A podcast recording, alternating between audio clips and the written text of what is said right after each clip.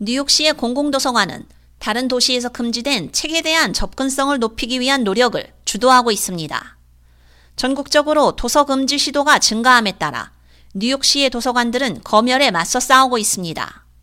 그 노력의 일환으로 시의회 청문회에 초점을 맞췄습니다. 뉴욕, 브루클린, 퀸스 국립도서관 관장들은 26일 시청에서 열린 도서 금지에 대한 시의회 감독 청문회에 직접 참석해 오픈 액세스의 중요성에 대해 증언했습니다.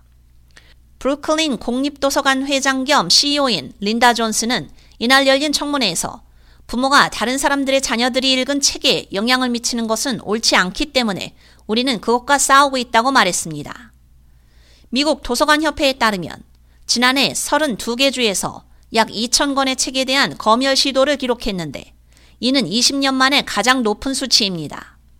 시도의 절반은 공공도서관에서 발생했으며 표적이 된 책의 대다수는 유색인종이나 성소수자 LGBTQ 커뮤니티에 관한 것이었습니다.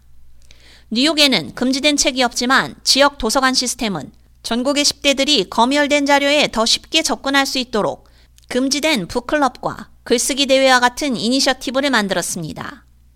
도서관 및 문화위원회 의장인 카를리나 리베라 시의원은 지난 몇 년 동안 책을 금지하려는 노력이 급증했으며 문제는 유색인종과 LGBTQ 개인에 관한 책이 검열의 대상이 될 가능성이 더 높다는 것이라고 말했습니다. 뉴욕 공립도서관 관장인 토니 마르커스도 공공도서관은 설립된 이래 모든 사람이 정보와 지식을 자유롭게 이용할 수 있게 함으로써 무지와 증오의 세력에 맞서 싸워왔다며 우리는 검열과 위협을 받고 있는 전국의 도서관 노동자 및 지역사회와 연대한다고 밝혔습니다. 뉴욕시 도서관들은 이미 미국 전역에서 금지된 책들을 교육하고 장려하기 위해 뉴욕 공립도서관의 연례 금지도서 주간과 같이 책 금지에 반대하기 위한 노력을 기울였습니다.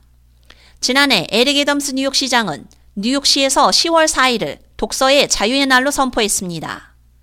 2023년 공공도서관 시스템도 전국의 청소년을 교육하고 책에 대한 접근을 확보하기 위해 검열 반대 교육 캠페인에 착수했습니다. 도서관들이 이미 예선 삭감에 직면해 있는 상황에서 옹호자들은 이러한 프로그램들이 보호되기를 원한다고 입을 모으고 있습니다. K-Radio 유지연입니다.